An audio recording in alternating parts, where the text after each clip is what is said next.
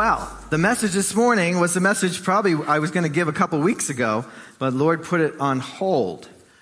So when he does that, I always say like, ooh, it must have been somebody who wasn't going to make it to church that day. And they really needed to hear that message. So we preach a different message instead. So if you're here today, this message may be the one for you. Uh, this is a message that we find in the Gospel of Matthew. And it's really part of the conclusion to the Sermon on the Mount.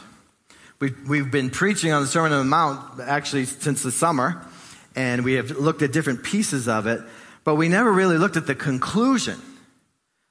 Jesus is teaching all these things and he's sort of straightening out all of the misconceptions and the ways in which people were doing things and shouldn't have been doing them and, and helping people to see the path that they should be on if they want to be part of the kingdom of God. And then he has this conclusion. So it's in Matthew chapter 7. If you can turn there, it's page uh, 861 if you want to use the Pew Bible there. We give some of you help that way um, so that you can find it quickly. But as we come to this passage, this, this, this passage, verse 24 through 29, it is the conclusion, and it's a conclusion that we should not ignore. You know, when you're like watching a movie or a series, you know, on, on Netflix or something like that, and you don't see the last conclusion, you don't see the last episode, you somehow missed it or, or, or, they took it off the air before you got to see it, you're left hanging, right? Well, Jesus didn't want to leave the people hanging. He wanted them to understand what this all means and what this all leads up to. And so, in this final paragraph of chapter 7, you quickly realize, because the first word of verse 24 is therefore, and those of you who have done any Bible study know that there's a reason that's there for. It's because something that was said before now leads to this conclusion. It's not standing on its own as, as a separate thought. So I want us to get our hearts and minds around it. Before that we do that, I want us to pray. Because God's word is a message for our hearts and our minds. Not just our minds, not even just our hearts, but our hearts and our minds. The Spirit of God wants to speak to us this morning. And we need to have ears to hear that. So let's pray. Father God, thank you for your word. There's nothing else like it in the whole world. We hear lots of stuff, lots of information, lots of opinions, lots of theories throughout the week, throughout our lives. But nothing compares to your word. Help us to honor your word this morning by listening for your spirit. Help us by your spirit to understand how this applies to our lives personally and corporately here this morning. We invite you, God, to be our teacher through your word and by your spirit. In Christ's name we pray. Amen. So hopefully you've turned to Matthew chapter 7 and verse 24 through 29 will be the passage we get to, but because there's a therefore, we need to go back a little bit. Because like I said, this doesn't stand on its own. This is the conclusion to three whole chapters of teaching that Jesus has done there on the Sermon on the Mount. So, first of all, he speaks about two different roads. In verse 13, look at verse 13. Now he wants us, Jesus wants us to enter the kingdom of God. He doesn't want anyone to perish, scripture says, but all to come to him. So he invites us to him. And he talks about his kingdom, entering into his kingdom. So he says here in verse 13, enter through the narrow gate, for the gate is wide and the road is broad that leads to destruction. And there are many who go through it. How narrow is the gate and difficult the road that leads to life. And a few find it. So it's two different gates, entrances onto two different roads. One is very wide and broad, and all kinds of people go down that one, but it leads to destruction. And then there's another gate and another road. And it's more difficult, but it leads to life. And Jesus is trying to lead us to life. Amen? He doesn't want us to perish. For God so loved the world, he gave his only son, so that, what? All who believe in him will not perish, but have everlasting life. So Jesus is teaching this not to, to make us afraid of destruction, but to, to make us in love with his plan for life, desiring it, wanting it. And that is my prayer for you and for me is that we want this and that we would choose the road. Yes, it's a little more difficult or a lot more difficult at times, but it leads to life. And life is what Jesus has come to give us. So that's the difference between these two roads. But now there's two more things. If we go on in this passage, verse 15, we're going to see that there's two different kinds of fruit. There's good fruit and bad fruit. And they come from teachers or false prophets or good teachers and good prophets. So verse 15 says, Be on your guard against false prophets who come to you in sheep's clothing, but inwardly are ravaging wolves. So they look good on the outside. Sheep's clothing looks good. Wool. Anybody got on a wool sweater today? It's good, right? But on the inside, they're ravaging wolves. You'll recognize them by their what does it say? Fruit. You'll recognize them by their fruit. Are grapes gathered from thorn bushes or figs from thistles? In the same way, every good tree, so here's the two things. We had two roads, now we got two, two trees, two kinds of fruit. Every good tree produces good fruit, but a bad tree produces bad fruit. A good tree can't produce bad fruit, neither can a bad tree produce good fruit. Every tree that doesn't produce good fruit is cut down and thrown into the fire. So you'll recognize them by their fruit. Again, we have destruction mentioned in verse 13. And now we have fire, right? Destroyed in the fire. But we also have the road to life, good fruit, good things, right? Next, the next thing that we have is kind of, I've, I've called it like two different kinds of relationships, right? So let's read, let's read these next verses here. Since we're getting to the therefore, we're almost there. Now he's talking about people, and he says, Not everyone who says to me, Lord, Lord, will enter the kingdom of heaven, but only the one who does the will of my Father in heaven. On that day, many will say to me, Lord, Lord, didn't we prophesy in your name and drive out demons in your name and do many miracles in your name? Then I will announce to them, let's read this together. I never knew you. This is one of those things that does something to our brains, right? Because we're like, wait a minute, the people who are, are doing these great works of God, right? Prophesying, driving out demons, doing miracles, never knew him? Depart from me, and then he calls them, you lawbreakers.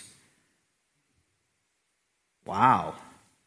Sometimes when we see people who are prophesying, who are driving out demons in the power of Jesus' name and doing miracles in Jesus' name. We just put them on a pedestal and say, well, wow, they must be, they must be special. They must be the ones that, that God is blessing and we better follow them and do what they say and buy their books and go to their seminars and we better do all this stuff because look at, look at, look at what's happening. And what Jesus has just revealed, he sort of like pulled back the curtain and said, they're lawbreakers.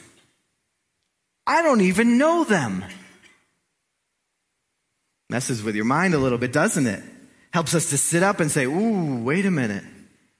We've talked about false teachers. Now there's these people who are doing things in the name of Jesus, but they don't even know God. Wow. What are we going to do? Because it seems like we can't discern good from bad, good from evil. It's hard because on the outside, things look a certain way, but on the inside, they're different. People, this can be us sometimes too.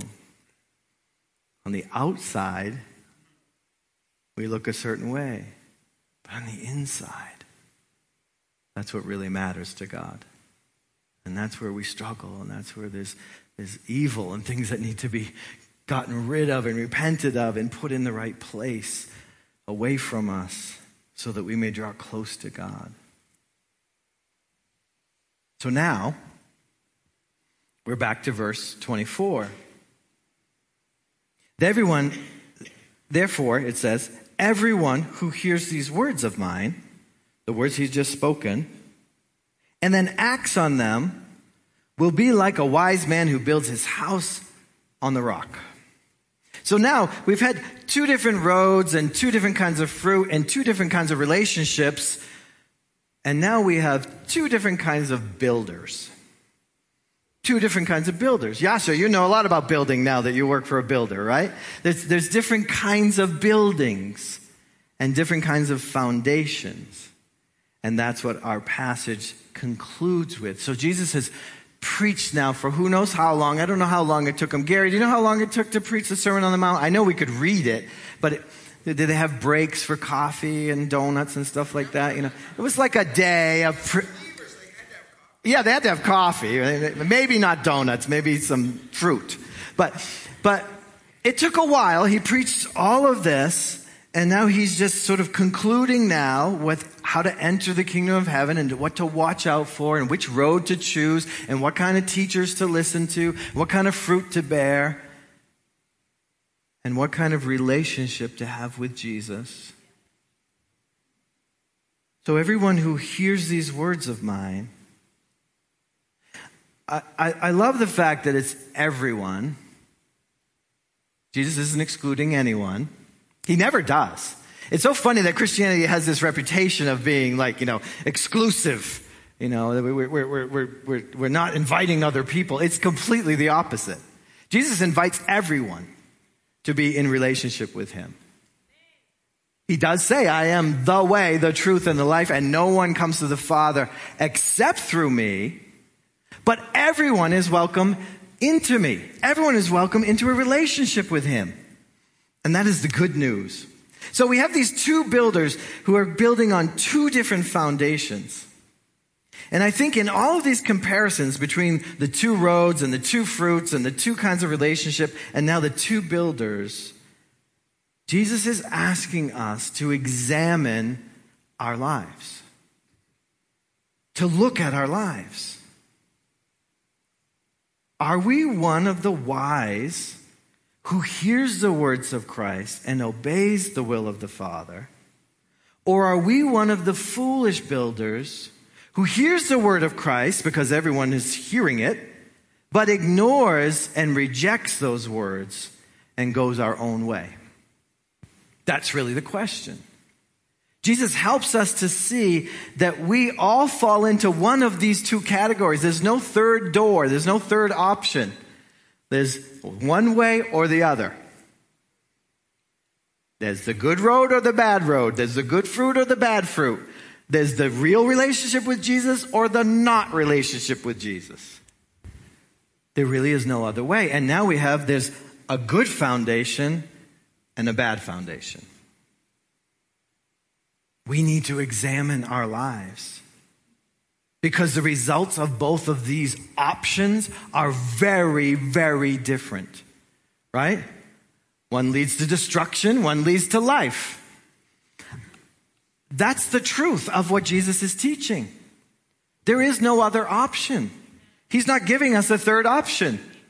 If you were in the crowd, you might say, oh, well, you know, that seems a little harsh. Or that's a little black and white. Can we get some gray area in here somewhere? Jesus doesn't provide that for us. Let's read about these two foundations.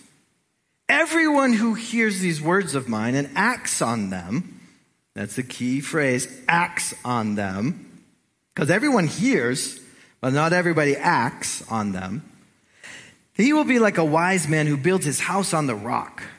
The rain fell and the rivers rose and the winds blew and pounded that house. Yet it did not collapse. That's one option.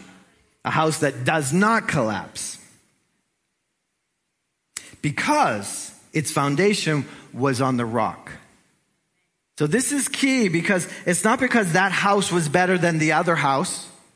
Not that that house was more special than the other house. It's the fact that that house was built on something different than the other house. on the rock. But everyone who hears, see, everyone hears, everyone who hears these words of mine and doesn't act on them, see, the other one acted on, these people don't act on them, will be like a foolish man who built his house on the sand. The rain fell, the rivers rose, the winds blew and pounded that house, and it collapsed. And as if that wasn't enough, his final words, his final sentence. Let's read it together. It collapsed with a great crash. So it collapsed, but it wasn't like a gentle collapse, like slowly. It was like, boom! It collapsed with a great crash. That's the result of the house built on the sand. So, what do we learn from this? First of all, this way of life with Jesus is open to everyone. That's key. It's in verse 24, but we have to understand that because it's not an exclusive thing that only certain people, you know, and again, this is important at this time because we just finished the book of Acts, but we realize that Christianity did start with a certain group of people, the Jews, who we pray for because of the struggles that they're in again. But right now, in this ministry with Jesus, he realizes that this isn't just for the Jews this message of good news and this invitation to life is for the whole world. Every nation, every people, every tribe, every tongue is the everyone. And we, as a church, are to bring the word of Jesus, the gospel of Jesus, to them so they can hear it and build their lives on it. We also have to hear it and build our lives on it. So no matter who you are, no matter what country you grew up in, no matter what language you speak, you have the ability to hear and respond to Jesus' call to build your life on his words, on his kingdom, on the things that he teaches. So there's two houses in this illustration. Two men who build two houses. What is implied in this illustration is that these two houses have a lot in common. In fact, from the outside, they may appear identical. You may not be able to tell the difference by looking at the house itself. But there is one major difference. And this is consistent with what we've just seen in the other part of Jesus' conclusion. You know, we have wolves that look like sheep and trees that look like they could produce fruit, but they don't, not good fruit, and people that sound like they're doing something for God, but don't even know Him. And now we have two houses. And I want you to picture this because this is the picture that they would be thinking of because this is a picture from that region of the world where there are rocky cliffs and then down in the middle there's a valley, and in the, in the middle of the valley, you see that sandy spot that kind of winds like this. When it rains, the water comes down through, because there's no trees there. It's not like New England, right? When it rains, our trees like soak it up. They don't have trees to soak it up. So when it rains, that middle part of that picture becomes a rushing river, a rushing stream, because all the water comes down and into that part. I want you to think about this for a minute. So he's talking to them about building your house sort of in the middle there, where it's flat, where it's probably easy to dig. You want to dig a foundation? Just get a shovel, a little sand pail, and start digging, right? Or on the rocks, which are further away, harder to reach, more difficult to find that solid place. Maybe they got to put some dynamite in and blow out a section of it so they can get a flat spot to put a foundation so that they can have their house. That's what Jesus is talking about. He's giving the Sermon on the Mount. They're on the Mount. Get it? They're on the rock, listening to his words trying to understand what he's saying now about our relationship with God and that life that we all want and that eternity that he's offered us as a blessing. They're not down on the sand. So he sees that is an opportunity here to teach that yes, it's easier to build on the sand because it's just sand. You just, anybody go to the beach this summer, make a sand castle? It's not hard, right? Even babies do it. You give them a little pail and a little thing and they make a sand castle, right? So you can build on sand very easily. That's one thing he said about that first, the first two right there in verse 13. The first thing about the gates and the, and the road is that one is easy it's wide, it's broad. It's wide and broad here at the bottom of this valley. Wide and broad, right? But the other one's narrow and difficult. Maybe getting up into the hills, there's narrow paths and they're difficult, right? But they lead to life.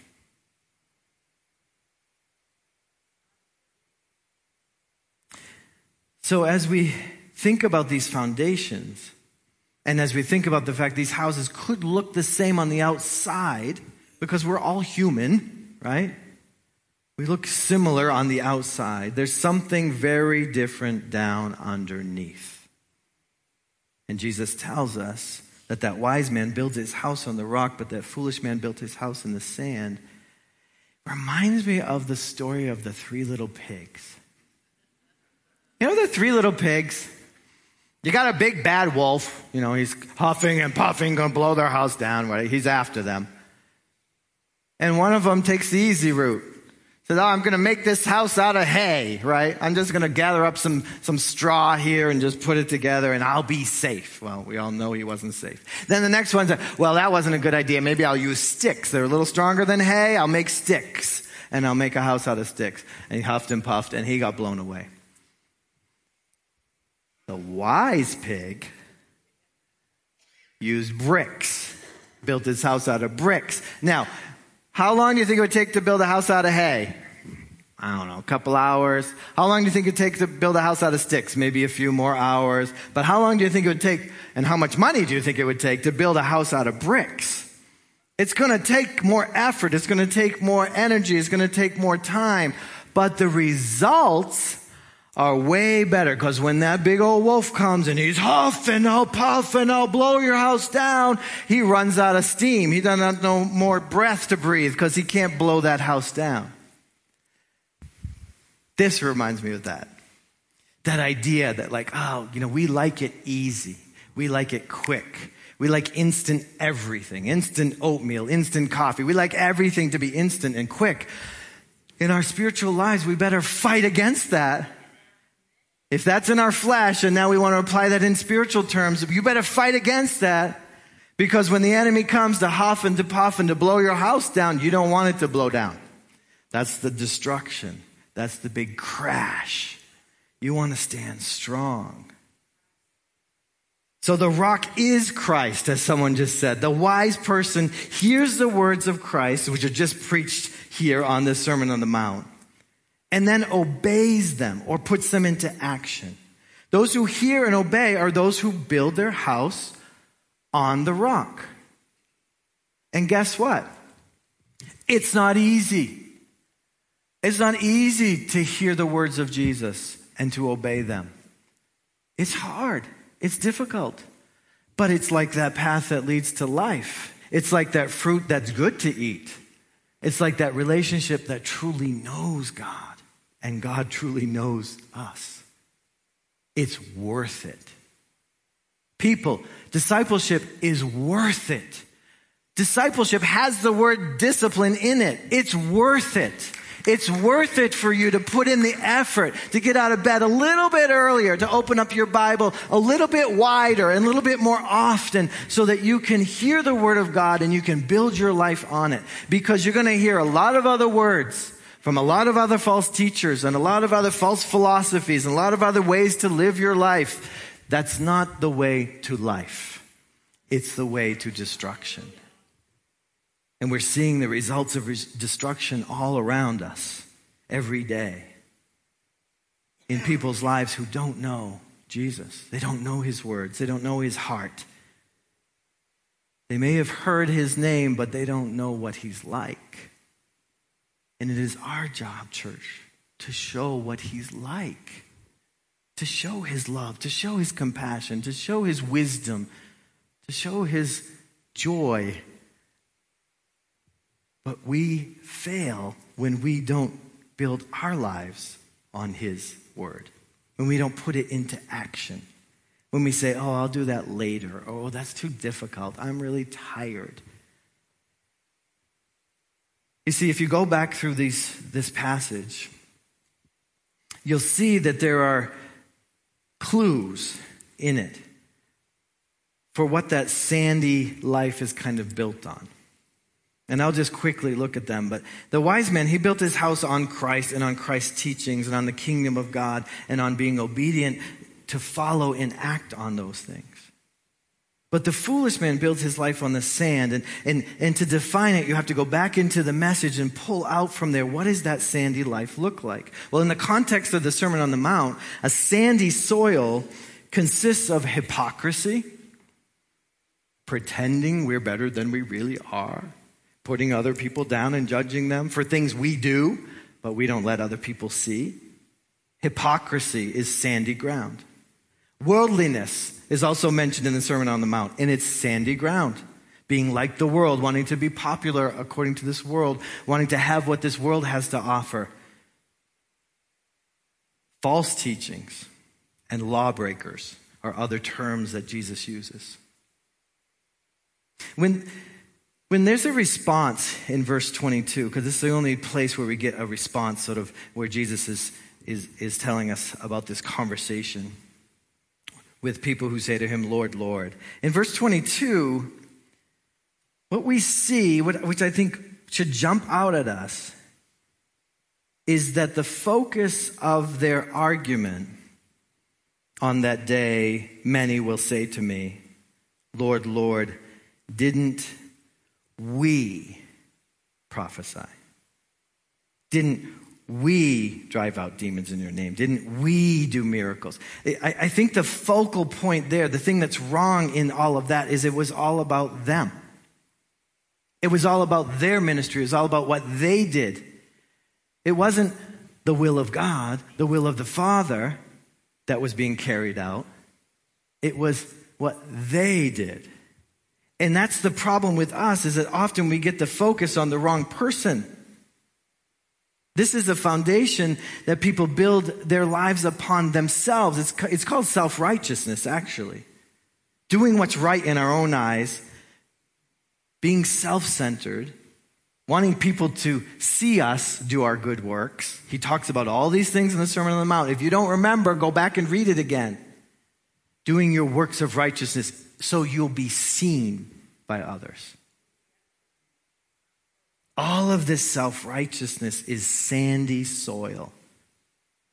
The last days, which I believe we are living in, if you want to turn in your Bible quickly here to page uh, 1056, I want to read to you a little passage that's written about the last days. And I want to see if you can identify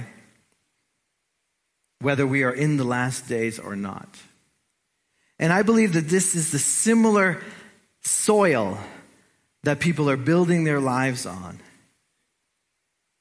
In 2 Timothy chapter 3,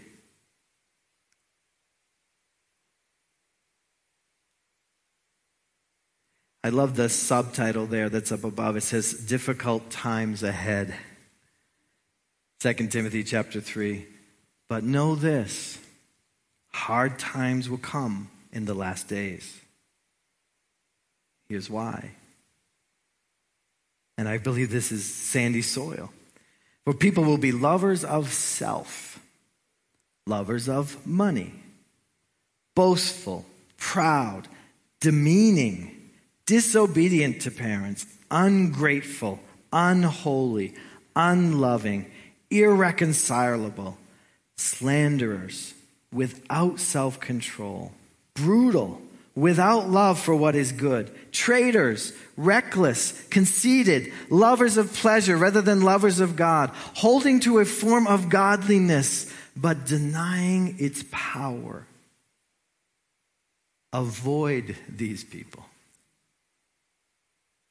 Their lives are built on sand. Doesn't matter how they look on the outside. Doesn't matter if they're attractive or what they have looks great. Their lives are built on sand. Those who build on sand collapse when the storm comes. So let's talk about the storm here before we end. In Jesus' illustration of these two houses that look the same, but foundations are different, it appears that the storms are similar. And it appears that way because we read the English translation. The rain fell, the rivers rose, the winds blew and pounded both houses. That's how it looks in English. But I want you to realize something. If you could read it in the Greek, there's two different words there in verse 25 and verse 27 when you hear the word pounded, that the, the, the storms pounded. While both words are the same for us in English, if you look up the original Greek of either of those words, you notice that they're two different Greek words. In verse 25, we have the Greek word prospito, which means to violently fall upon, attack, or rush upon the house. In the context of these verses in 25, it means something like a global tsunami, some huge, heavy storm coming down with a huge amount of water that rushes through. And you know that house that's built on the rock withstands that? No matter what comes to those who build their house on the rock of Jesus Christ, they will stand. No matter what comes, no matter war or famine or angels or demons or that, that whole list that Paul gives us in Romans 8, it doesn't matter. You can stand when your house is built on the rock, on Jesus. But the interesting thing is the next time we see Jesus use that phrase, which is in verse 27, in English it sounds the same. The rain fell, the rivers rose, the winds blew and pounded that house. That word pounded in this verse is a different Greek word. Proskopto. Don't know how to say it exactly. Proskopto. Which means to dash against like a small wave or to surge against the house. In this context, it means that a smaller amount of water Maybe like an overflowed stream or an overflowed riverbank. A smaller amount of water comes in, goes against the foundation of that house and washes the sand away. And washes the sand away. It doesn't take a tsunami to wash sand away, does it? it? Just takes a little trickle of water that's consistent. And as the tide comes in, it pulls the sand and pulls the sand and pulls the sand. And that house that's built on that foundation comes down with a huge crash just from the consistent, irritable, annoying water that's coming against it, against it, against it. So I wanted you to see that because that's what's different in this story. The huge storm, tsunami, cannot take down the house that's on the rock. But a little overflowed stream or brook can take down the house that's built on anything but the rock. See the comparison? See what's happening there? So if your house is being built on Jesus and his teachings and his word and carrying those teachings out, not even the biggest, toughest difficulties of life can throw you down your house will stand. You'll be able to weather the storm because Jesus is your strength. He is your rock. He is your fortress. He is your deliverer. He is your protector. He is your shield. He will hold you up no matter what. But if your house or your life is not grounded on Christ, if it's grounded on anything else, if it's not grounded on His Word and His truth applied to your life, if it's grounded on the opinions of others, if it's grounded on being popular, if it's grounded on how much money you have in the bank, if it's grounded on your own selfishness or your own pride, that sand will eventually erode away from your foundation. The tiniest little difficulties will continue to pull you down until you crash with a great crash. That is the lesson here.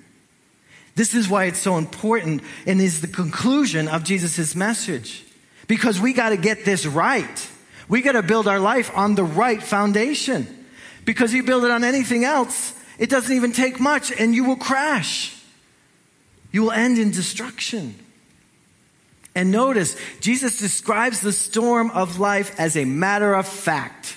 Jesus does not say, if a storm comes. He says, when the storms come. Because raise your hand if you've been through a storm or two, or three, or if you're in the middle of one right now, or you just got through one. They come. The storms come. And because Jesus loves us and wants us to experience life in Him, He gives us Himself, His very self, to be our foundation. You don't have to be strong enough. You don't have to be smart enough. Jesus is strong enough and smart enough for you. And when you build your house on Him, you're grounded on the right things. Twice, he says, the rain fell, the rivers rose, the winds blew and pounded that house. So there are no exceptions. Your house will be tested. My house will be tested. There's no getting around it. The question is, and the point that Jesus is making, is whether or not your foundation will be on Him or on anything else. Because if it's on Him, it will stand up to the test. So, my question for me in reading this and you in reading this have we chosen to build on the right foundation? God, I pray we have. I pray we have. I pray you have. I pray I have. I pray my children have. Built on the right foundation. Have you entered through the right gate? Are you walking on the right road? Are you listening to the right kind of teaching? Are you doing the things that are the will of the Father for you to do? Have you built your spiritual house on the rock? That's the question. And I'm here to tell you, Jesus wants you to. He does not want you building on sand. He loves you too much for that. He did not create you so he could watch you crash and be destroyed. He created you so he could pour his life into you and live through you into eternity. That you could be a child of God dearly loved, welcomed in his family, an inheritor of all his inheritance. Because you have heard his word and you have applied it to your life. And you live that way every day, building on it every day. Because guess what? Your spiritual house isn't done yet. There's still some work to be done on it. Amen? If you think it is, then you know you got pride, so now you got problems. So spiritual houses are still being built right here with us even now in this very moment. Spiritual houses are being built. Maybe you need to replace a window or two. Maybe there's some shingles that need, that haven't gone up. Maybe it needs another paint job or something like that. But your house is not done being built. And this is the idea about being disciples and becoming disciple makers is that we're always in the process of being disciples. If we keep following Jesus and keep listening to his word and keep applying his word to our lives, then we are building our spiritual house. And we can help others to discover that as well and to build their spiritual house. Because God is a builder, He's a master builder. He built the whole universe. Everything that we see, Scripture says, was created by Him for His glory, including you and you and you and me. For His glory. Why would He build a junky house that's going to fall down? That's not His will for you. That's the will of the enemy. That's even your self will. Some of us are self-destructive, but the will of God for you is that you would have a beautiful spiritual house to live in for eternity with Him. And that He builds it as you follow Him, as you obey Him. I love this message. It just, it just helps me so much to understand what God's all about, what He wants in my life, what He wants in your life. He wants to bless you. He wants you to grow. He wants your house to be beautiful. Like this one on the coast here. Love that house. I always say to my wife when we're on the coast, I go, Well, I'm going to have one better than that in heaven. I'm going to have one better than that in heaven. I'm building, I'm building, but it's going to be in heaven. I'm not having it here. I don't even want it here. It'd be too much to take care of. But up there, I want it. What I want to do is just look at these last couple verses. Verse 28 and 29. Because Jesus is done talking. His last few words are, it collapsed with a great crash. That's his warning. Be alert. Don't build your life on sand. You will collapse with a big crash. Those are his last words. And now look at the reaction of the crowd who listened to this teaching. It says, when Jesus had finished saying these things, so when he concluded his sermon, the crowds were astonished at his teaching. Now, just to give you a little Greek, astonished actually means blown away, flattened. It does. If you look up, I'm telling you, do some Greek research. It's very exciting. But it, it, it's, it's not a boring word like, oh, I was so astonished. It's like, oh my gosh, I'm blown away by this truth. This stuff is unbelievable. Oh, what am I going to do? You know, like that's blown away by his teaching. So they were blown away by his teachings. And I love that because he was talking about a storm and da da da, but can't get into all that. But they were just blown away and flattened by his teachings, not by the storm, by his teachings. Because, and why? Why? So there's a reason why they're so astonished at his teaching. Verse 29 because he was teaching them like one who had authority, not like their scribes or teachers. I, I thought about that, meditated on that for a while. The scribes and teachers, they would take different rabbis' thoughts on different parts of the Old Testament and they would discuss them together. And one would say, Well, I think it means this. And another would say, Well, th- this guy says it means this. And this guy says it means this. And this one says that God meant this. And, and that's how the Jews learned. It's part of how they, they discipled. Jesus knew what he was talking about. He didn't say, well, maybe it means this. It might mean that. In different situations, it could be applied this way. Jesus just told him like it was. He said, this is the way it is. If you build your house on that sand, it's going to come down with a big crash. The end, definitely going to happen. And then he signed it, Jesus. Right? He has authority. His word is authority. You can take it to the bank. He's not going to say, well, yeah, I did say that, but I was thinking I might rewrite that passage. He's not like that. I'm going to edit that version. No! He speaks the truth because he is the truth. And so whatever he has revealed to us, we have to deal with. We don't like it, we have to deal with it. We think it's too hard, too bad, we have to deal with it. We want to whine and complain, read the Old Testament, see what happens to those people. It's not pretty. His word is authoritative. And so they were astonished by it, but they also recognized this man knows what he's talking about. He should be listened to and followed.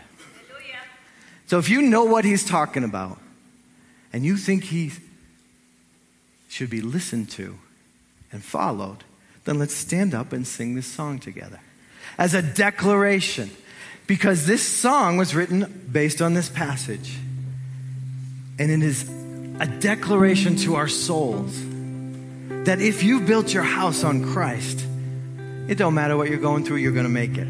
You're going to make it. One way or the other, He's going to bring you through because He doesn't fail. Our God does not fail. But if you built your house on that sand, I'm sorry for you.